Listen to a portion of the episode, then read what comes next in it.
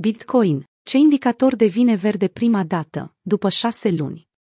Urșii vor avea din nou de suferit.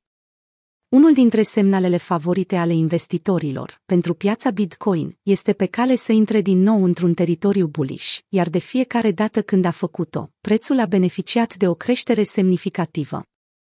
După cum a evidențiat și Preston Pish în 18 octombrie, indicatorul Long Term and Short Term Holder Realized Price Ratio arată pregătit de formarea unei structuri de tip bull flag.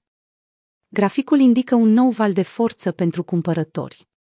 Chiar dacă denumirea indicatorului e complicată, Long Term and Short Term Holder Realized Price Ratio este unul dintre cei mai preciși indicatori pentru piața Bitcoin.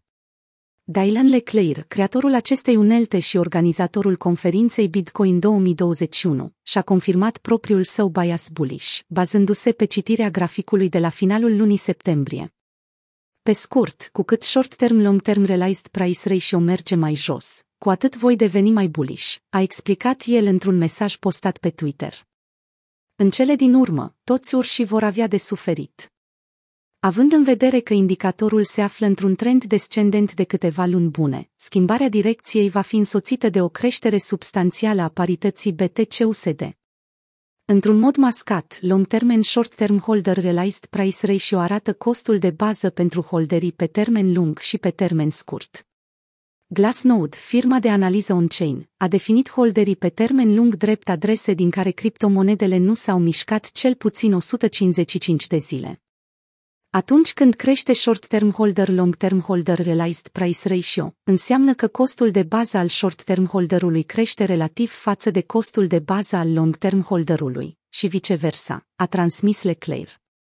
Prețul Bitcoin se apreciază atunci când vânzătorul marginal obosește.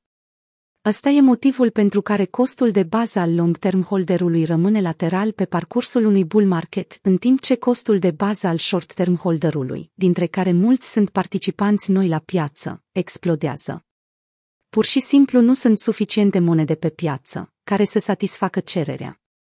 Până acum, costul de bază long-term holder nu a fost eclipsat de costul de bază al short-term holderului. Atunci când acest lucru se întâmplă, trendul descendent curent ar trebui să se încheie. Doar în sus rămâne punctul de focus al pieței.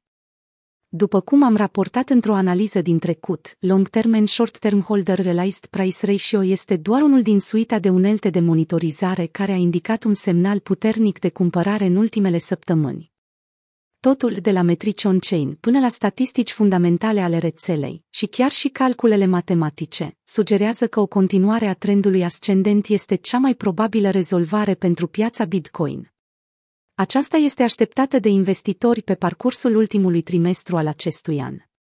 În orice caz, analiștii urmăresc deja o potențială ieșire din piață impactul pe care fondurile tranzacționate la bursă ar putea să-l aibă pe parcursul săptămânii curente, ar putea să nu fie chiar un catalizator substanțial al pieței.